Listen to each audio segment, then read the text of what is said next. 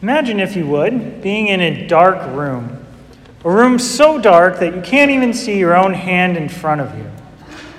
And then while you're in this darkness, suddenly someone opens the door just a little bit so that there's a sliver of light that comes through. And you decide to make your, your way towards that light. And as you step into that ray of light, you can start to see a little bit, like the outline of your hands or of your body. And as you continue towards the light of the door, you're able to see yourself a little better.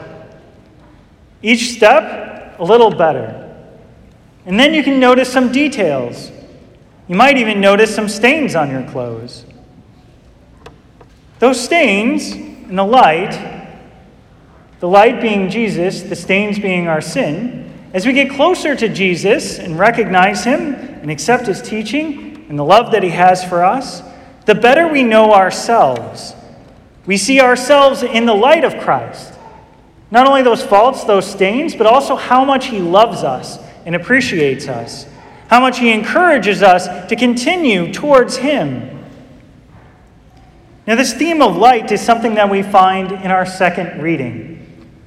When St. Paul is talking to the Ephesians, he tells them that they were, they were darkness, but now they are light in Christ. And what he means by that is they were living in darkness, they were living in sin. They would repeatedly choose the things of the world and separate themselves and keep themselves away from God. But having been baptized after having the Word of God preached to them, they are now in the light of Christ. They are now in good relationship with the Lord. And so he encourages them to stay there in relationship with the Lord, but not stagnant, but to continue to grow in that relationship with the Lord, to experience even greater the light that the Lord has to offer us. But they, like everyone else, is tempted towards sin. There's a temptation to return to what's familiar, the darkness of sin, and the fleeting pleasures that come with it. And this concept of sin is something that we find also in our gospel passages. A sin is doing something that's unloving, something that's an offense to God. God reveals to us how we are to love Him, to follow His commandments, and all the commandments He gives us are for our own benefit. Just as any good father would tell his children what they ought to do to help them grow and mature, to help them to be the best that they can be, God the Father tells us the same. He gives us the commandments to help us to grow and become the best version of ourselves. And if we love Him, if we trust Him, we'll follow those commands. And as we do, we grow in holiness, we grow in relationship with the Lord. But when we sin, we turn away from God. God, who is the light, and instead we focus on the darkness. But the Lord wants us to remain in the light. He wants us to remain away from sin and free from it. The concept of sin is something we see in our gospel passage. In the Old Covenant, in the Old Testament, it was very common to believe that everyone's suffering was the result of their own sins, their own personal sins, or perhaps the sins of their parents. And so, with that same mentality, we have the disciples asking Jesus why this man was born blind. Whose sin was it? Was it his own or his parents? And Jesus explains that people can suffer without actually having sinned themselves. There is suffering in the world that aren't the result of someone's own sins. He tells them that this man was born blind so that the works of God might be made visible through him. In other words, Jesus is going to do something with this man's blindness that is going to help people grow in their faith. It's going to help them be drawn closer to God. And so he heals the man who listens to him, obeys him, and then washes the clay from his eyes that Jesus had put there, and he's able to see. Now, he's asked time and time again, how did this happen? First by neighbors and people who recognize him, then by the Pharisees. And the Pharisees don't believe that he was born blind. So they call the parents in. And the parents insist that he was. So they call him in again. And he has to tell them the story again. And this man who was born blind is growing in his own faith, hope, and love for Jesus.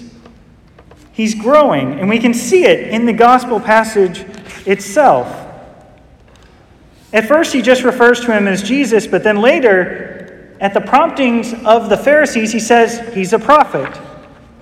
But the Pharisees reject Jesus. Initially, they say it's because he worked on the Sabbath. That is, he cured this man on the Sabbath. And therefore, he can't be from God because he broke the commandments by working on the Sabbath. And Jesus explains that doing good on the Sabbath is not violating the Sabbath in many other passages in sacred scripture. But it's also important for us to remember that the Pharisees didn't like Jesus for other reasons too.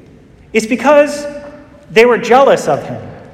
He was very popular with many people, but they were also prideful.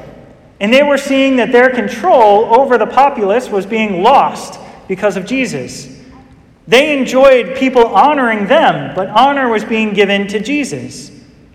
So, pride and jealousy, but also, if Jesus is who he says he is, the Messiah, that's a huge problem for the Pharisees.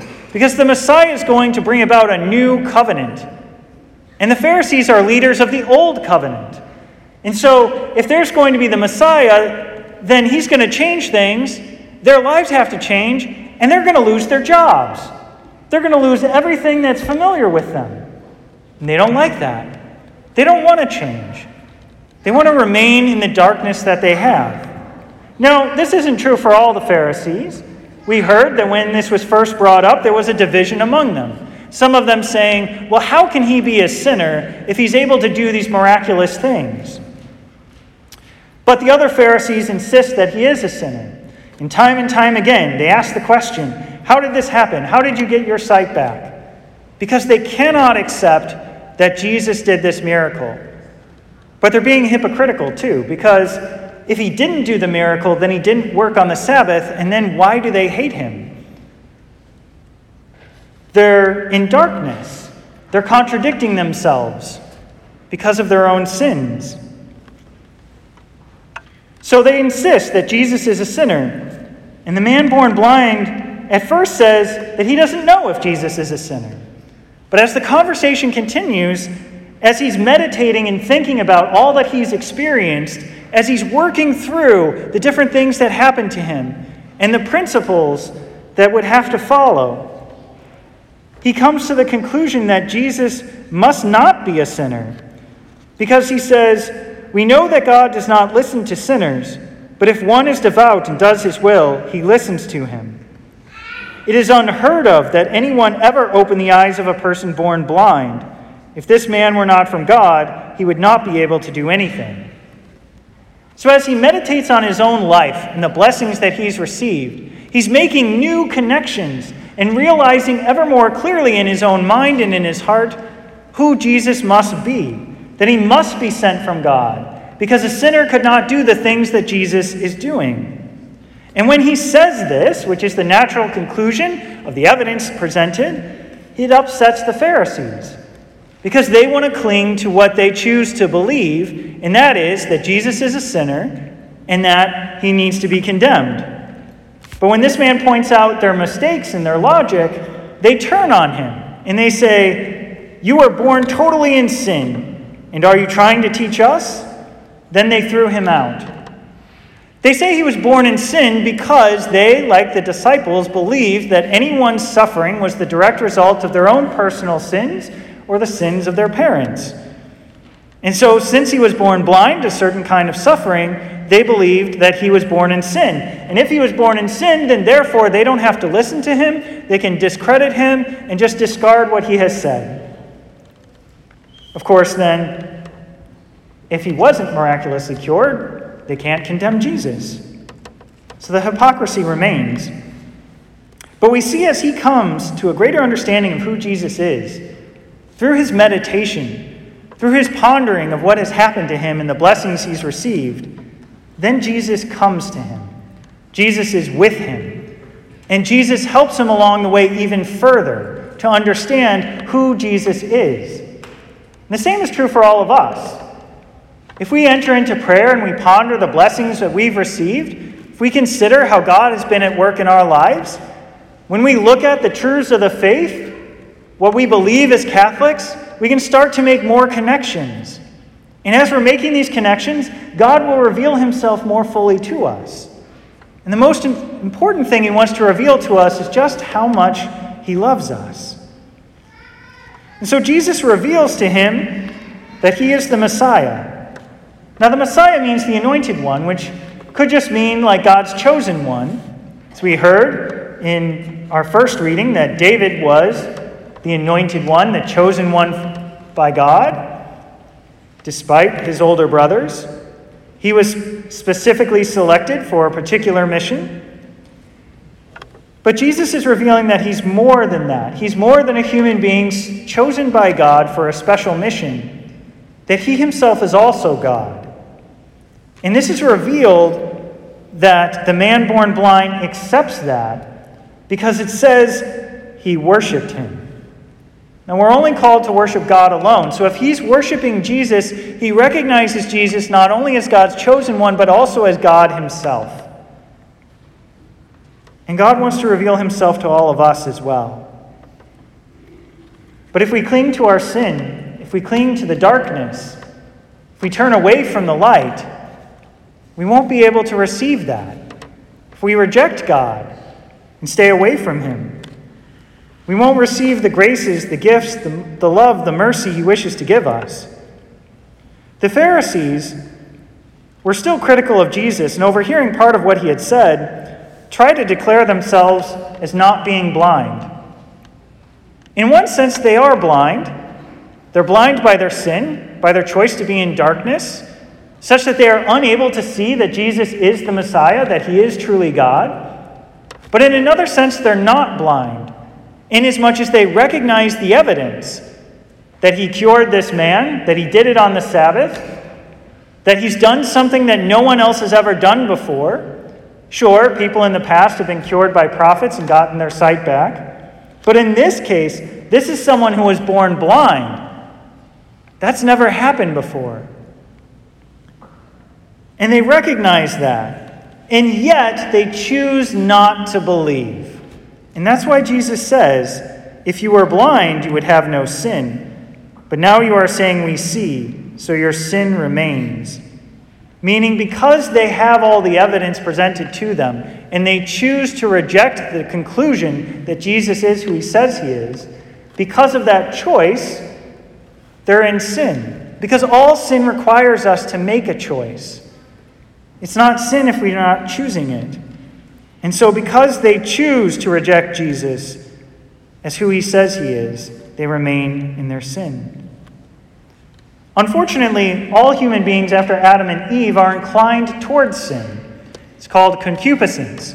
We have a tendency to go in that direction. But by the grace of God, we can repent of our sins. If we have walked in the darkness, we can return to the light.